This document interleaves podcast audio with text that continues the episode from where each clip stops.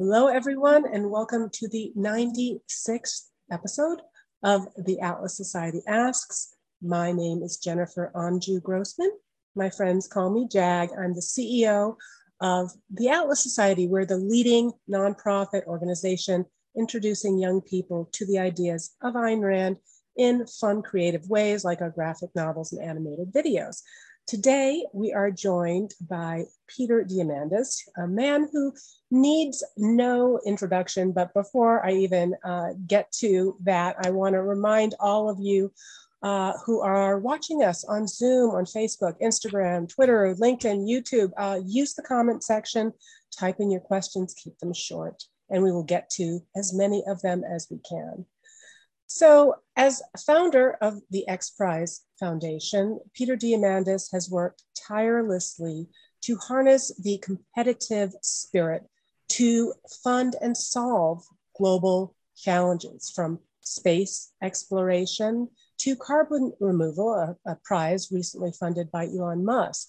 In addition to founding several ventures in space tourism, communication, and the medical innovation space, and of course, funding many more through his bold capital partners. Diamandis is the co founder of the Singularity University, out of which he started Abundance 360, his year round mastermind and executive program.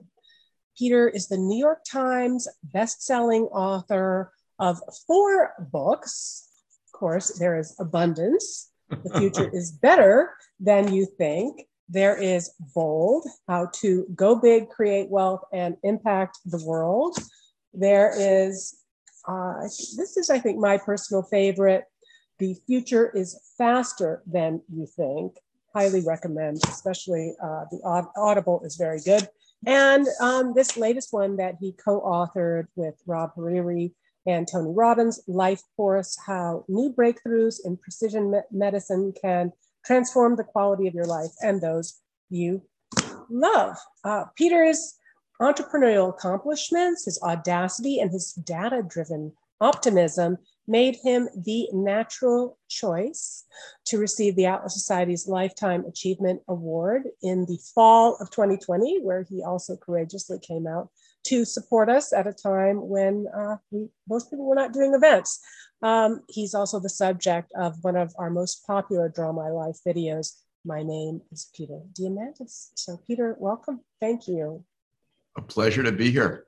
Uh, first of all, it's a pleasure to spend time with you uh, and your brilliance, and thank you for that. And second, to talk about you know the greatest power in the universe, the power of of entrepreneurship, capitalism, and just the belief that you can change the world because we can, and ultimately um, make the world a better place in the process. Yeah, and and I think it's that power of mindset which is so critical and so pivotal, and we're we're going to to get to that because you can have all of the IQ points, you can have all of the connections, but uh, you know, as we saw, I mean, today is actually March 16th. It's the two-year anniversary mm. of hmm. the two-year um, of the of two years of when the lockdowns were imposed here in the United States, and uh, of course, many places around the world. And you know, talking about mindset, uh, it was a time of real fear. It was a time of, of despair and uh, loneliness and isolation.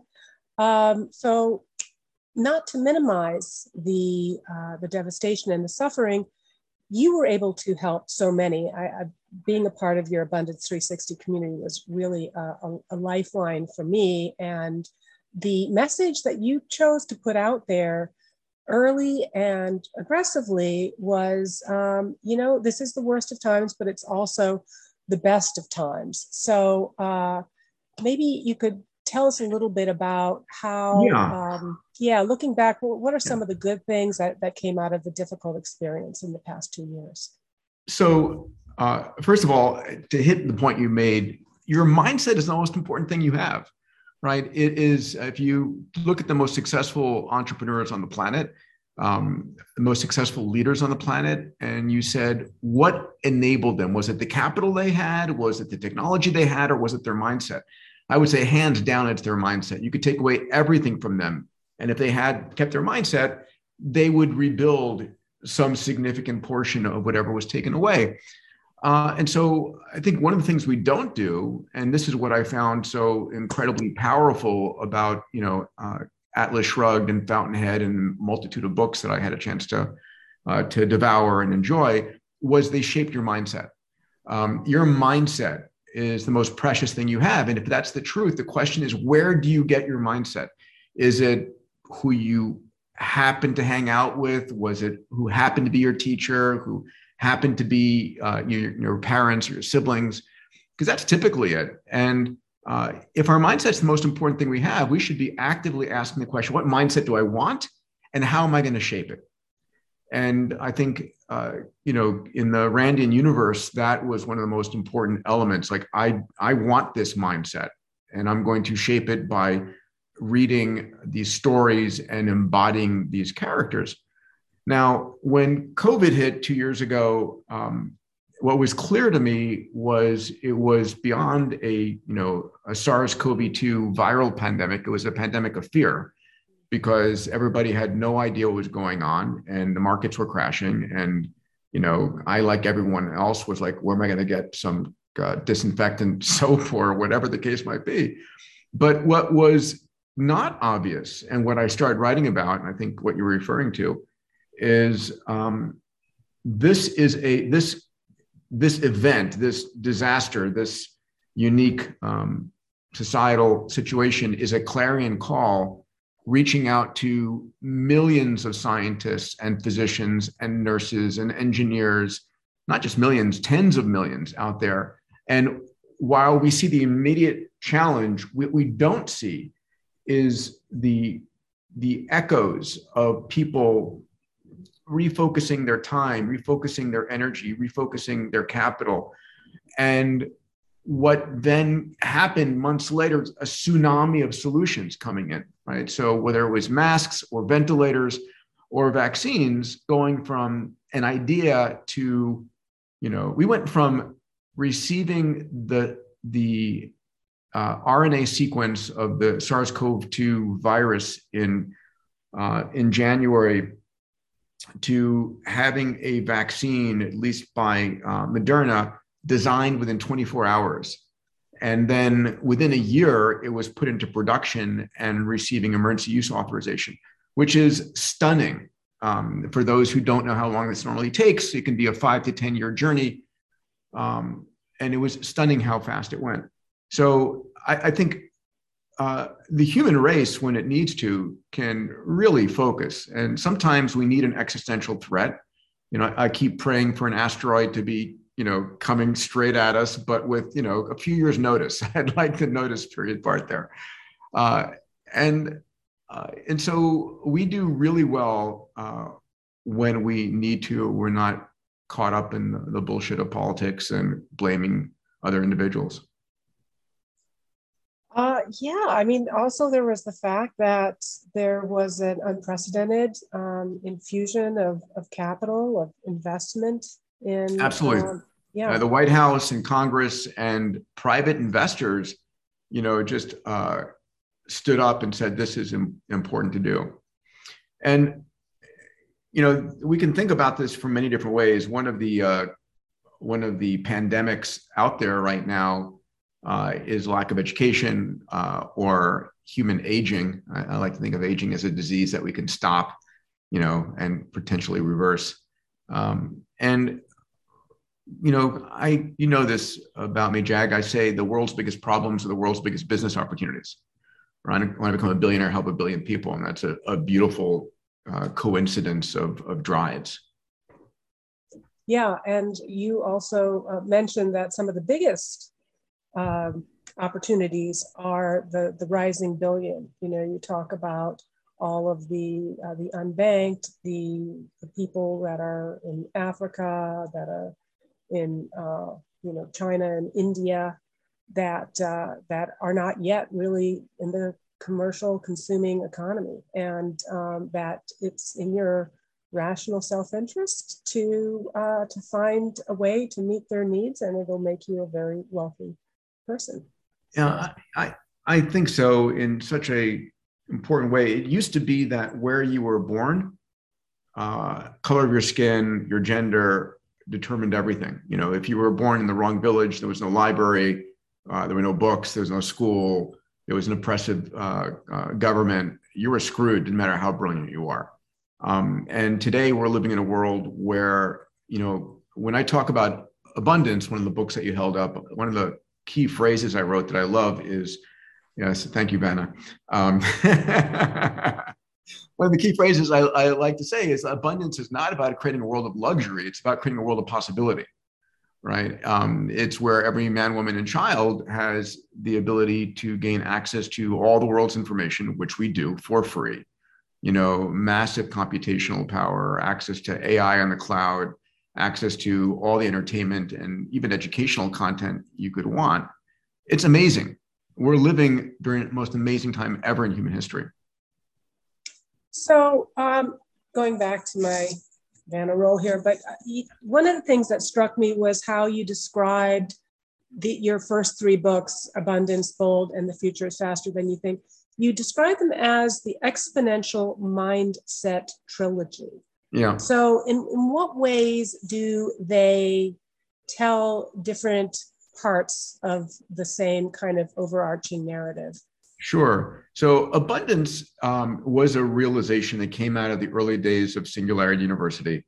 Um, and it was the idea that technology is a force that takes whatever was scarce and makes it abundant over and over and over again. I'll give you a few examples, right? So we used to kill whales on the on the ocean to get whale oil uh, to light our nights. Then we ravaged mountainsides to get coal. Then we drilled kilometers into the ocean floor.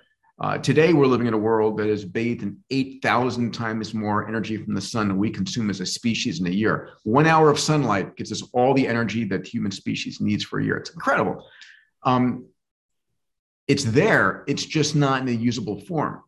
But that's what technology is doing. It's in the efficiency of solar cells and battery and other storage mechanisms.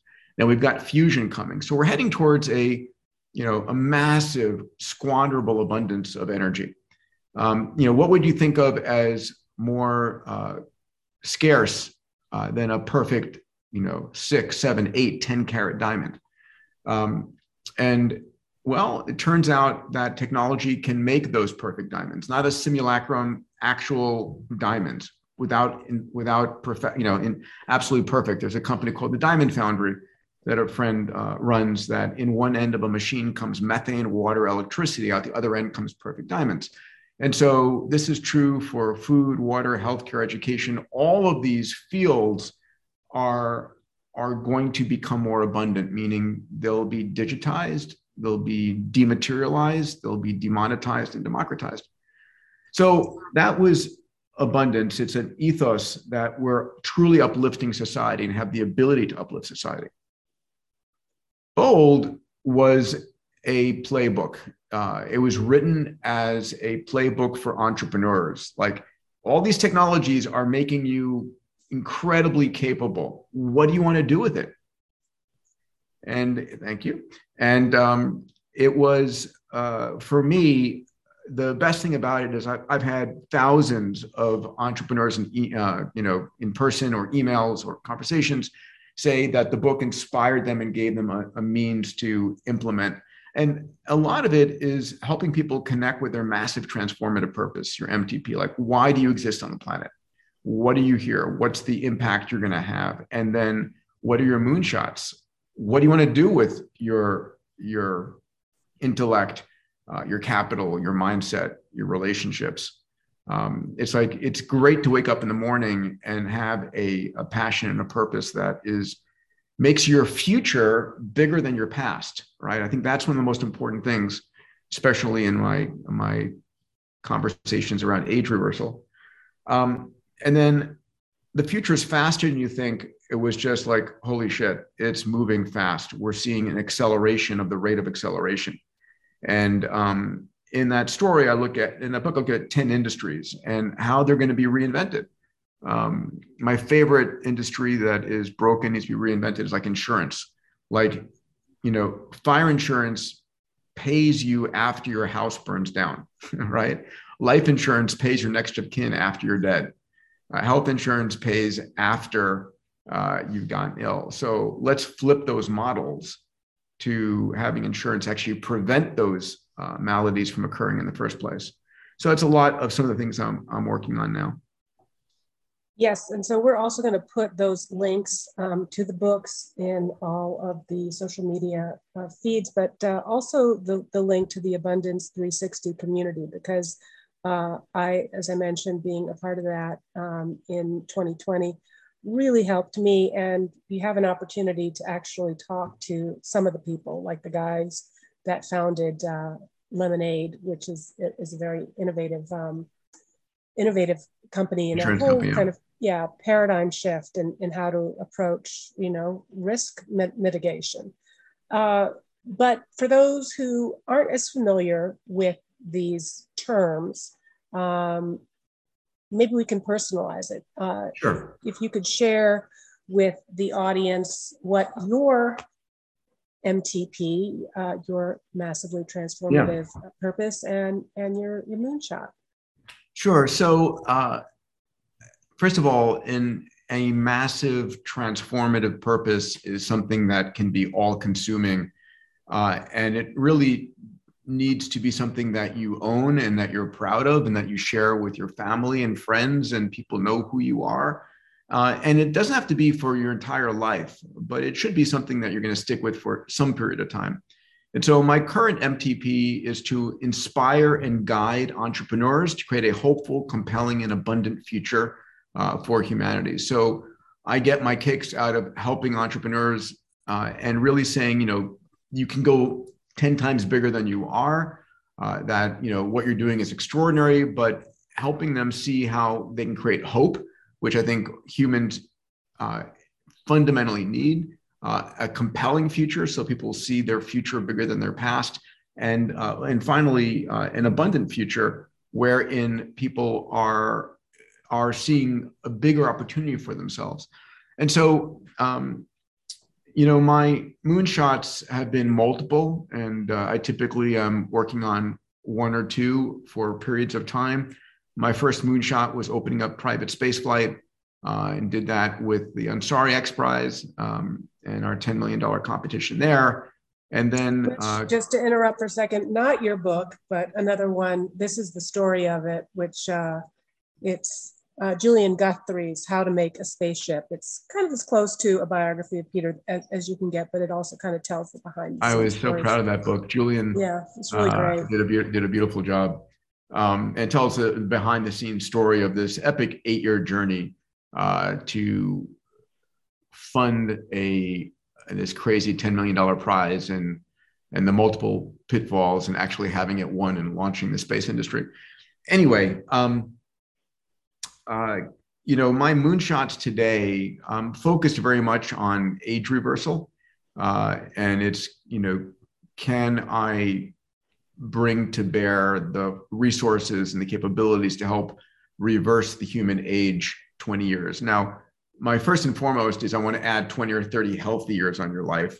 But in addition to that, can we get you from 80 to 60 or 60 to 40? Right. Um, and that is uh, a conversation for the first time ever is sanely being had. Um, and people are beginning to get excited about that. And it's huge. Interesting, a study done out of Oxford and London School of Business, I think Harvard as well, was uh, said for every single year of life, healthy life added to the global economy is worth $38 trillion.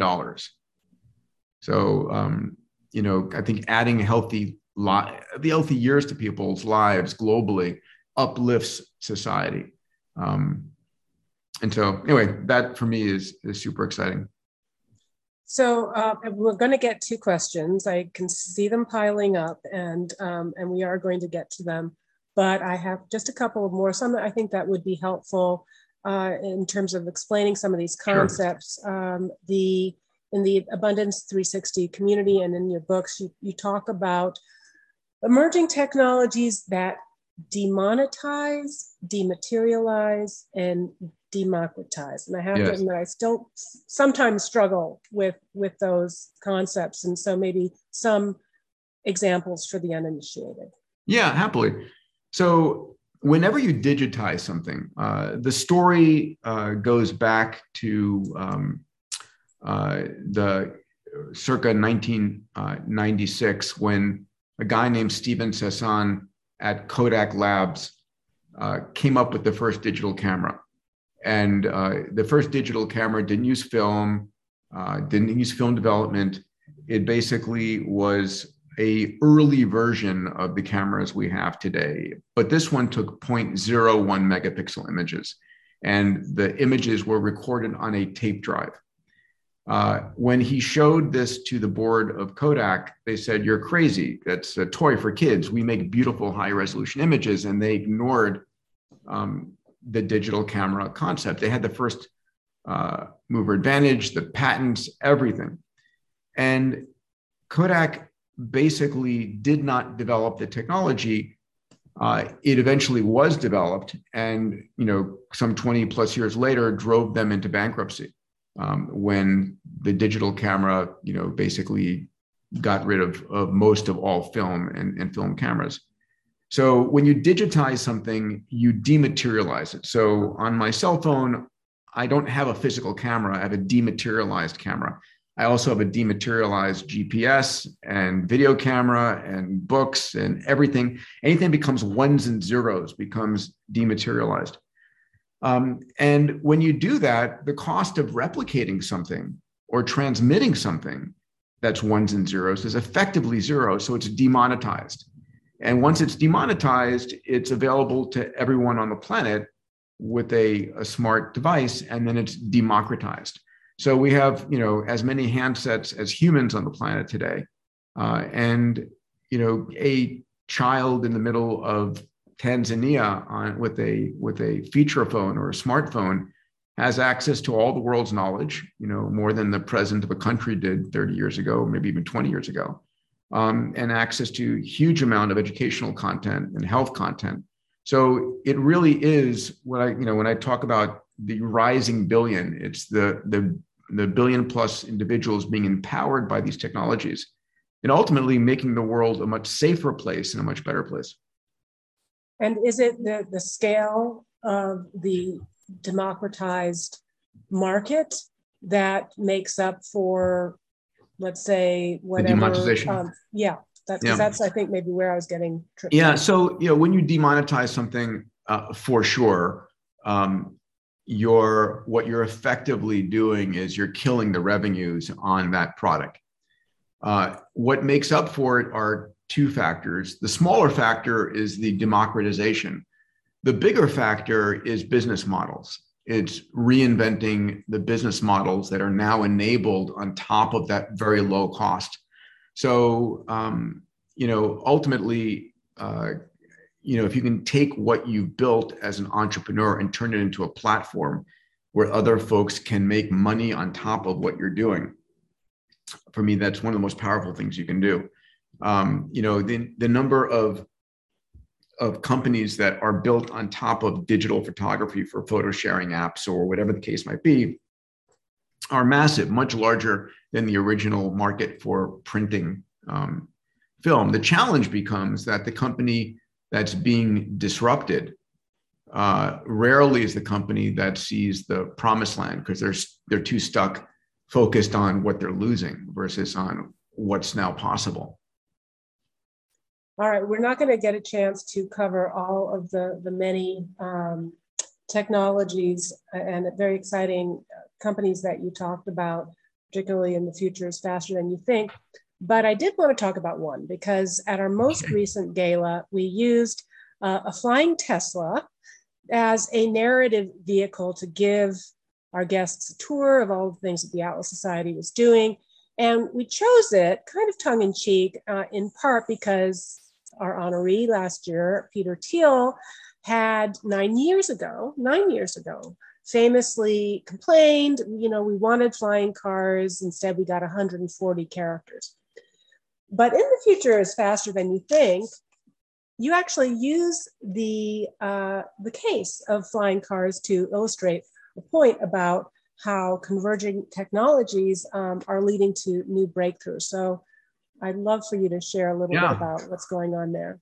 So uh, I and I opened the story with that with a, a conference I was keynoting uh, here in LA uh, for it was called Uber Elevate. This was Uber's flying car division that a friend of mine was running, and so it used to be. So when I talk about exponential technologies, what I'm talking about is massive increase in computation uh, sensors, networks, AI, robotics, 3D printing, synthetic biology, augmented virtual reality, blockchain. You know, you can go into nanotechnology and quantum computers and other, but it's a list of technologies that, as the amount of computer power is increasing, the power of these technologies are increasing as well. And it used to be that you could be an expert in any one or two of those. And that was enough to differentiate you as an entrepreneur or as a company. But that's not the case anymore. Today, what the real action is is the convergence of two, three, four, or more of these coming together. And as these technologies are coming together, they're enabling brand new business models. And so the eVTOL stands for electric vertical takeoff or landing um, vehicles, uh, also known as flying cars, uh, are a beautiful example of these converging technologies. What's converging new material sciences that make them uh, lighter, uh, the what's called the direct electric propulsion DEP, which is um, the electric motors making these possible. Again, that's material science. That's also sensors. It's also the AI for controlling these multi-copters so that you're stable. And if something goes wrong, you have lots of graceful abort opportunities. Uh, you've got GPS, of course, you've got uh, high bandwidth network communications. And all of these things coming together create these new business models. And the business model here is rather than owning a flying car, it's a Uberized version where it's on demand. So, uh, Jag, I live in Santa Monica. Uh, you're in Malibu? I am. I could be there in five minutes if I had a flying car. yeah, and that's the and that's the thing, right? So we had the last couple events at Calamigos, uh, right? Uh, also known as Malibu Cafe. I love, love, love that place. Uh, Garrett Gerson, who owns it's a a dear friend. And when I go there for the weekend, it'll take me sometimes uh, 45 minutes to an hour to get there. But if there's something on the on the PCH that hits, traffic can be dead and you're stuck. And, yeah. and you've been there, done that, right? Of course. and so, but I'm a pilot. When I fly out of Santa Monica, I'm like you said, I'm over Calamigos or over Malibu in five minutes. And so all of a sudden, um, what's interesting is that these flying cars are going to reinvent uh, business models and markets. So the old adage, you know, location, location, location. If all of a sudden uh, Calamigos or or Topanga or Malibu is five minutes away and not 45 minutes or an hour away, it changes my desirability and, and therefore the relevant, you know, real estate value. All right, we are going to get to uh, these questions, but I just had to ask you a couple, uh, a couple more um, because sure. as a writer, someone who uh, I guess my massively transformative purpose would be to um, to spread the message of of course, the great writer Ayn Rand and her characters and her uh, her her stories and and their themes. Um, you in your uh, book dedicate this last book. Uh, you dedicate it to all those who have mentored and coached me during um, my life. And uh, when we did your Draw My Life video, and we encapsulated your life story down into three minutes. I was just uh, really touched by um, the relationship that you had with your parents, which is clearly uh, a very close one, but also there were some, uh, you know, divergences, I guess, because, you know, what you wanted to do and there was just you know no no stopping you and what what your parents wanted you to do. I did i do think you came to a uh, an interesting and probably very productive compromise but uh, you you did you dedicate the monumenters you dedicate it to your parents. So yeah. What uh, i mean i grew up uh, my parents were both immigrants from from greece from the island of lesbos. And um, i grew up in a family where it was expected I'd become a doctor because my father was an OBGYN, a physician. My mom could have been, she ran his office. And I was enamored by space. It was Apollo and that scientific documentary called Star Trek that you know showed me where the future was going, and that was everything for me.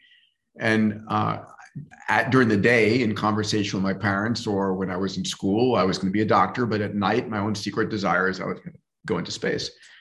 And um, and so you know, uh, many years ago, I wrote uh, something called Peter's Laws that you've seen, and uh, one of them was given a choice, take both, and and so I pursued both of those as um, as uh, my my desires and focused on space for 30 years.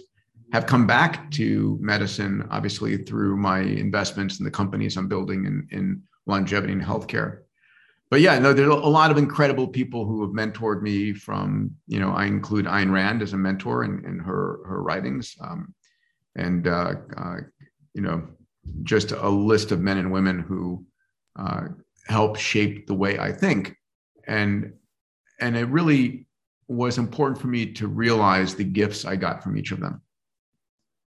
Well, uh, this audience in particular would, for for those who didn't go to the gala um, or watch it on online. Uh, maybe you just share because it's a really interesting story how you got introduced to Ayn Rand and and uh, the, the yeah, role that the book played. Yeah, particularly on on um, the, the first flight. Yeah, so I was um, uh, when I was at MIT as an undergrad, I started a space organization called uh, Students for the Exploration and Development of Space (SEDS), uh, a few years later, Jeff Bezos would become uh, the president of the Princeton chapter, which is how I, I met him. And um, uh, I was hanging out with a group of friends in DC, uh, and I had one friend, Morris Hornick, come up to me and said, I have a very important book you have to read. And I was like, okay. And he said, um, but you can't read it yet. You have to read another book by the same author first. So uh, he had me read Fountainhead first, and which I immensely enjoyed. And then he had me read Atlas Shrugged. And Atlas Shrugged became sort of my touchstone, which I would read every couple of years just to reground myself and refocus myself. And I probably read it, I don't know, six or seven times over the years. And um, when it came time for the original Ansari X Prize for spaceflight, which was occurred in 2004. Uh, Burt Rutan had built this ship and was vying for the $10 million prize we had. Uh, Burt very kindly uh, allowed myself and the X Prize to put some ballast weight on the ship to go into space. And so the question is, what was I going to put on on spaceship uh, spaceship one on this on this historic um, trip? And I ended up putting uh, two books. Uh, one book was uh, The Spirit of St. Louis, which was Lindbergh's autobiography. That was the you know causative, uh, you know, drive. Actually, actually, three books. I'm sorry. Uh, uh, the Spirit of St. Louis by Lindbergh.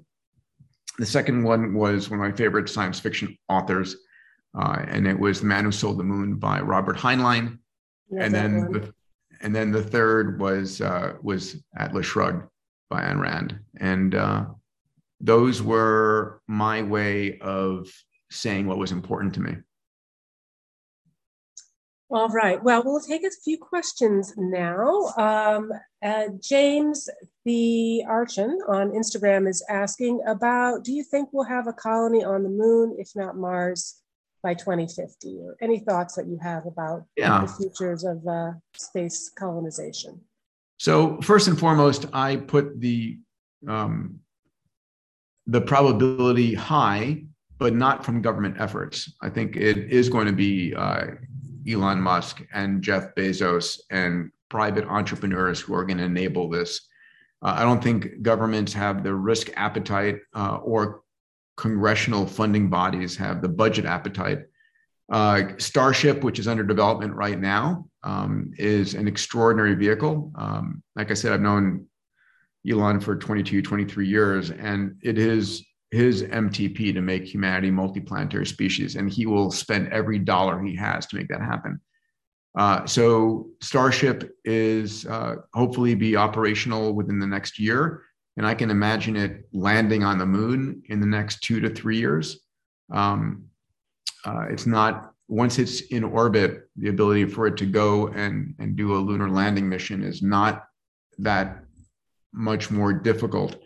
So his original goals were 2024. Maybe that's optimistic. Maybe it's 25 or 26. Uh, but uh, that vehicle is able to bring a sizable down mass with it, including people and return.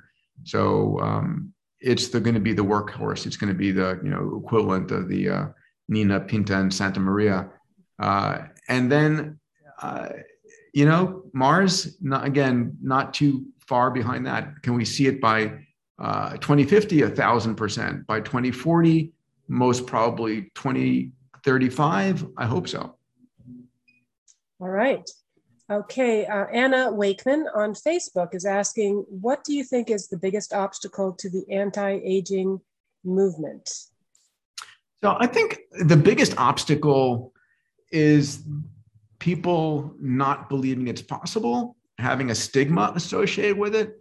I mean, clearly anti-aging, and I don't like the term anti-aging. Uh, more age reversal or longevity, but uh, you know, it pokes a stick into uh, a lot of challenges the institution uh, of retirement, the institution of marriage, the institution of religions. Um, you know, if till death do us part means 100 years, it's going to be it's going to be a challenge for sure. Yeah, well, wonder what how we'll will disrupt. Uh, we'll have to maybe go back to a, a Heinlein model. Yes, um, have a good with me. uh, okay, let's see. Um, Aurelian GT on Instagram asks Technology is advancing, yes. Doesn't it seem like we're entering a post scarcity era where government policies have made it harder for goods to get to people? sure I understand well, that. I mean, so let's see. Post scarcity means uh, you know is uh, is abundance. It's like things are no longer scarce. And we have to realize how incredible the world is that we can get you know ripe fruits any time of the year almost any place on the planet.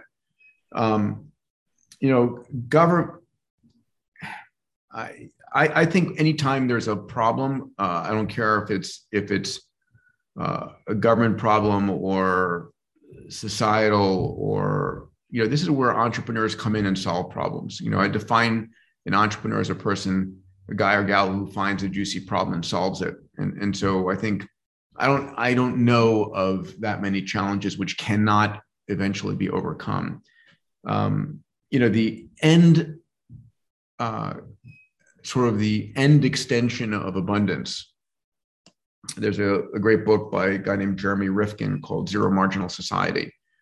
Uh, and at in the final result, I don't know if this is 25 years from now or 50 years from now, but it's in that time horizon. I have a nanobot, I have a molecular robot that is able to rearrange atoms. And I have it in my hand. I let it borrow some atoms from my, my skin and I make a few copies. I give, uh, I give Jag here a, a, a nanobot and, and a few to give to her friends.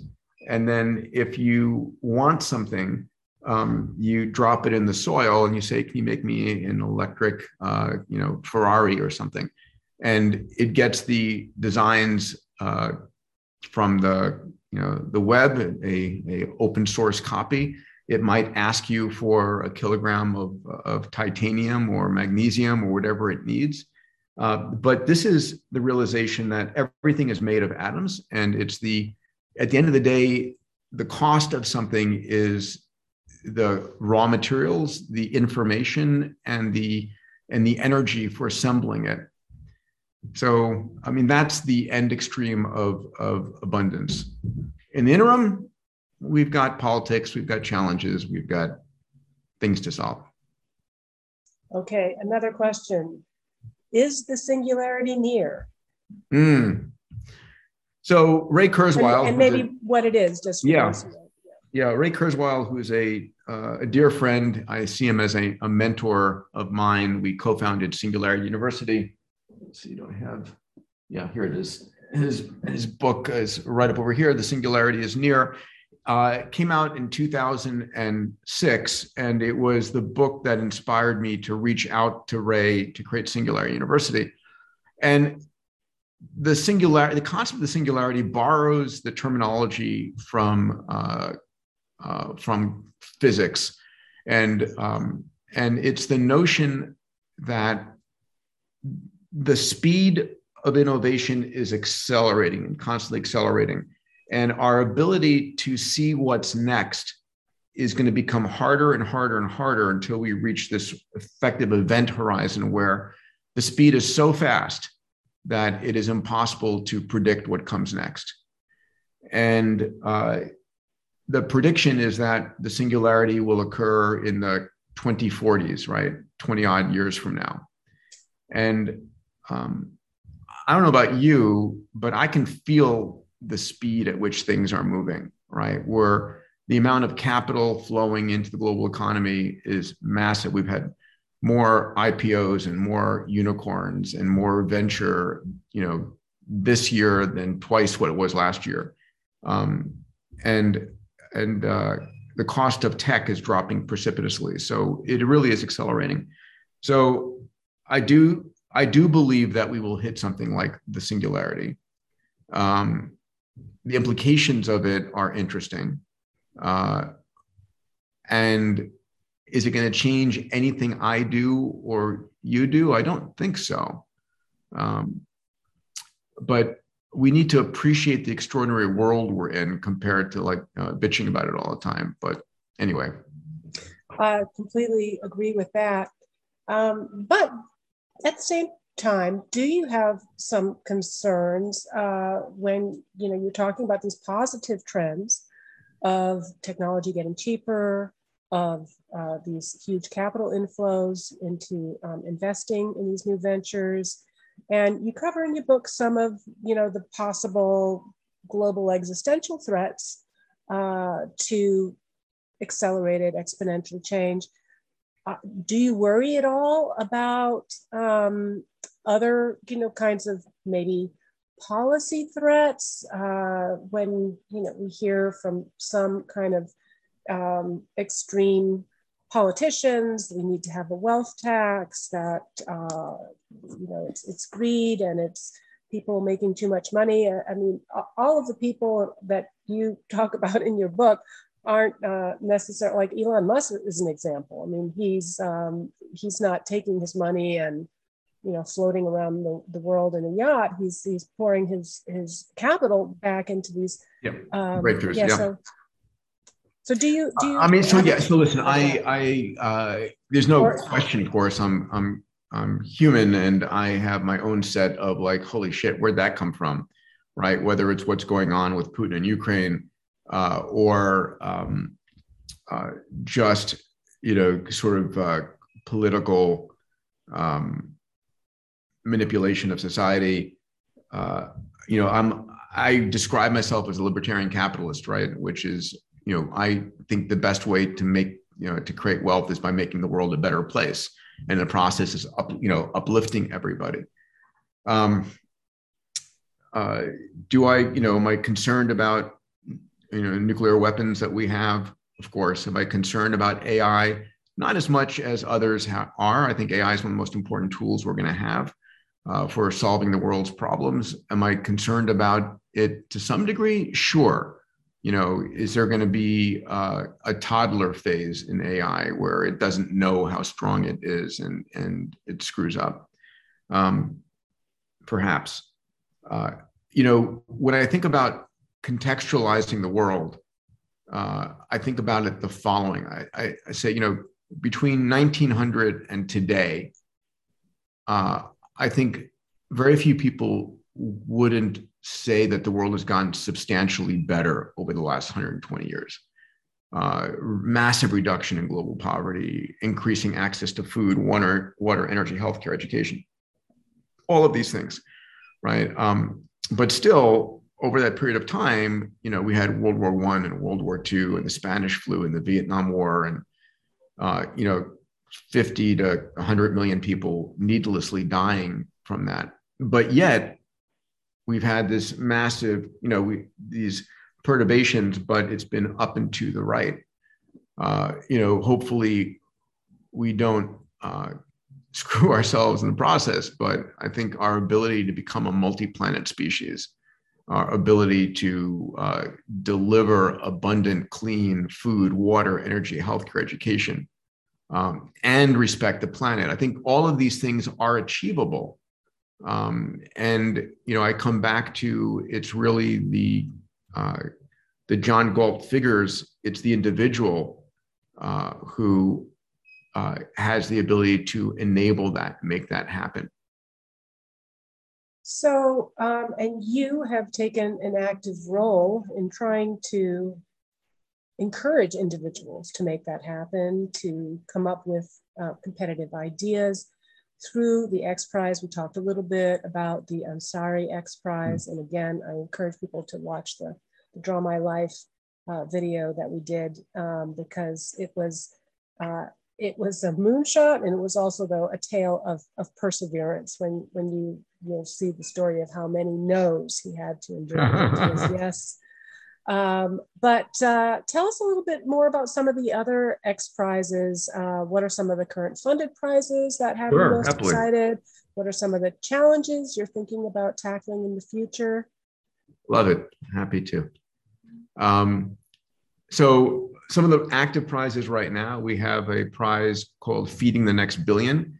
We're asking teams to create uh, at scale uh, fish and chicken from either stem cells, so these are cellular agriculture, or plant based.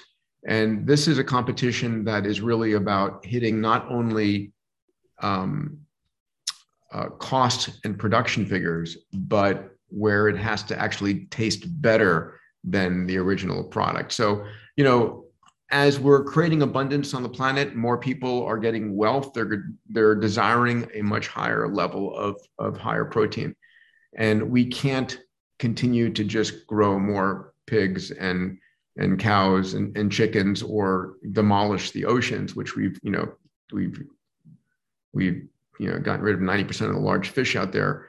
Uh, so we need a better way to do it. And so reinventing how we produce food uh, i think is is very real. And i think we can make food products that are healthier uh, taste better and are lower cost. Uh, we don't need to give up on on those so that's going on. Um, we have uh, uh, an X Prize active right now called the Avatar X Prize. And this is uh, building a robotic avatar uh, that, uh, you know, if I'm have my robotic avatar there in your living room, Jag, uh, I can beam into it and I feel like I'm there. I can reach out and, and shake your hand or give you a hug. and you feel like I'm there. and it's sort of as a user, I'm putting on a VR helmet and a haptic suit, and I'm delocalizing myself, if you would. Uh, so that's ongoing.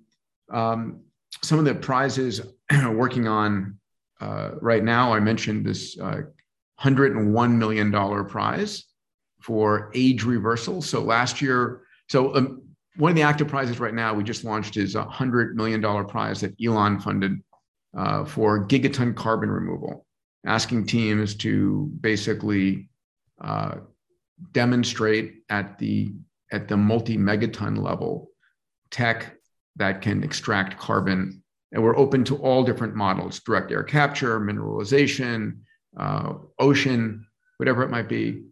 Uh, but it has to be scalable to the gigaton level. And so we have 1,200 uh, teams competing for that.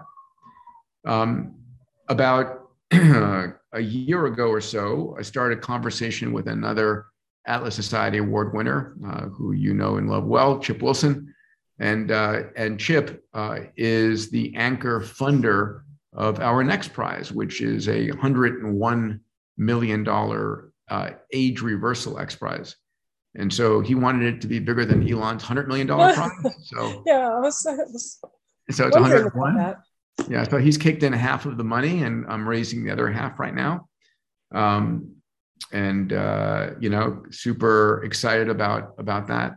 Working on a wildfire detection and extinction prize, oh, uh, uh, a prize to detect a wildfire at the moment of ignition and put it out within 10 minutes, right? While avoiding a barbecue grill or, uh, you know a Boy Scout, Girl Scout campfire. Uh, and then another prize working on is a uh, coral reef restoration prize because it's a mess out there. So those are some of the prizes. Um, have some other big, bold, crazy prizes I'm excited about. Uh, but it's like you know, I like to think of it as the uh, Neiman Marcus catalog for billionaires. Mm-hmm. You know, can, what are the biggest problems that need solving, and can we inspire people to uh, pursue them?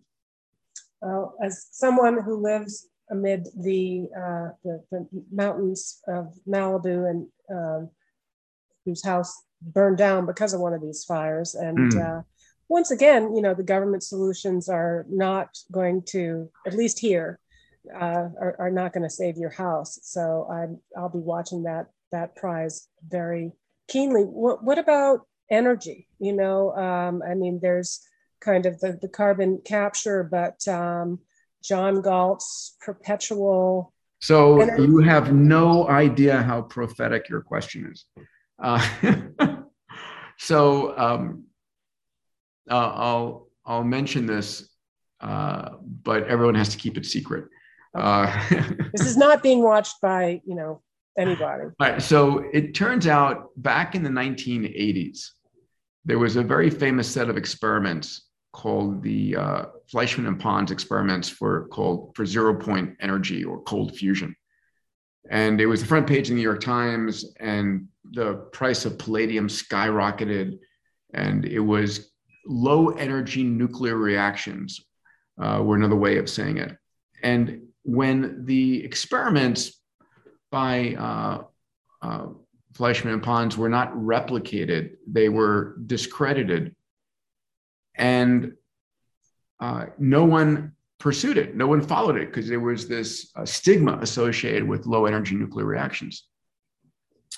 Well, um, it was picked up by uh, a group and funded, the research was funded within Google, inspired by a particular group of, of Googlers. I'm not sure I'm at liberty to say who.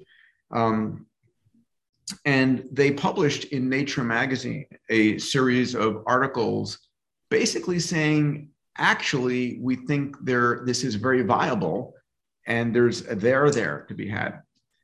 Uh, and what's going on is there is a government program to begin funding that research. And we're in very serious considerations right now with another group about a very large, uh, for lack of a better term, cold fusion X Prize.